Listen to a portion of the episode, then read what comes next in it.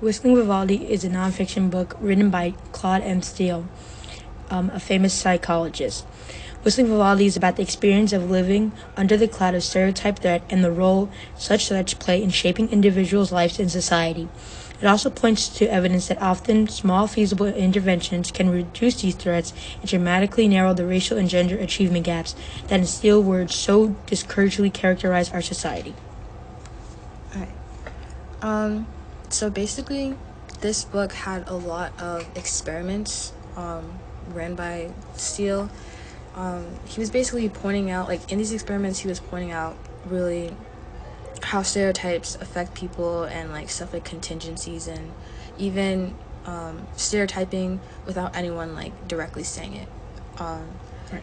Even in he ran a sports test, I think on Stanford students, and once he said he divided them into like white students and black students, and he told the both of them in the first experiment that he they were doing like a sports test to test like physical ability, and since you know black people are usually stereotyped as being more um, athletic than white people, they noticed that white people performed way more poorly.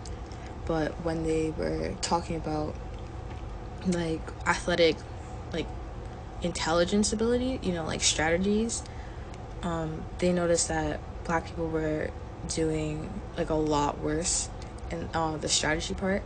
And I found that, you know, interesting because they didn't exactly, they didn't have to say the stereotype that, you know, white people are like less athletic than black people or that black people are stereotyped um, stereotyped to be like less intelligent but just saying what they had to do like the stereotype kind of you know Took over and Right. you know made it debilitating. Um, and I just wanted to add to that. I think that, that I agree with that. It was interesting to see how you know stereotypes can affect, um, like how they affect both sides, and um, like whether positive or negative, it still has an effect on society as a whole. So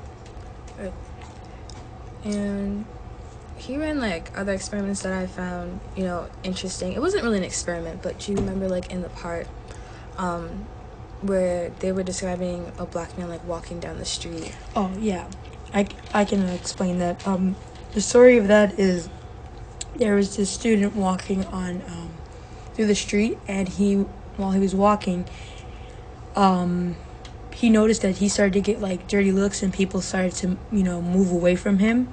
However, when he started whistling Vivaldi, which is a classical music, they didn't necessarily know what it was, but they knew that it was classical music, and so they were like more friendly towards him because they're like, oh, he knows classical music.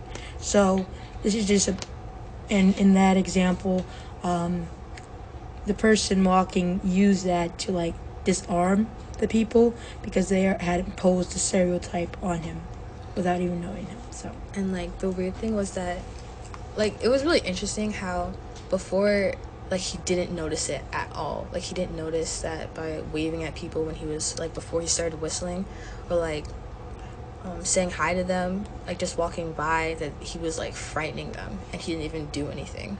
Which I found that like really interesting. But when he changes his like he changes his like appearance kind of to more of like you know I don't want to say Eurocentric, but like not stereotypically like what a black person is supposed to behave like, then he started like receiving a better treatment like when he was walking. Right. I found that like pretty interesting. And you know, they also have a lot of themes about like women and math and you know how women are stereotyped to be like less intelligent than men so they like ran a bunch of experiments um, a lot of classroom experiments saying that you know um, men did better on this test or like they ran one saying like asians did better on this test and like people performed worse like when they did it between asian and white students like white students performed worse when they told them who did better.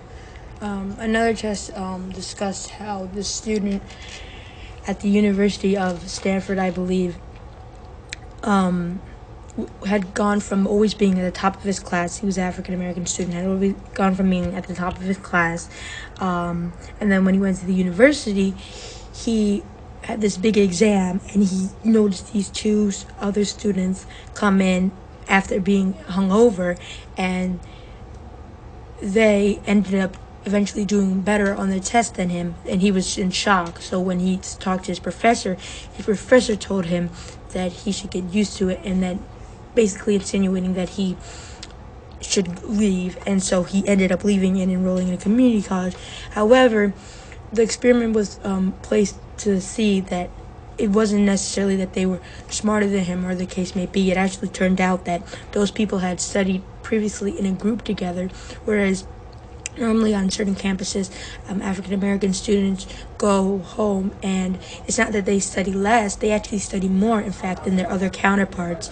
And but the fact that they go home, they go in their room and they just study by themselves and they have no one to bounce off the questions and answers with, um, it makes it harder. Whereas their other counterparts, they study less time. However, they study in groups, giving them an advantage.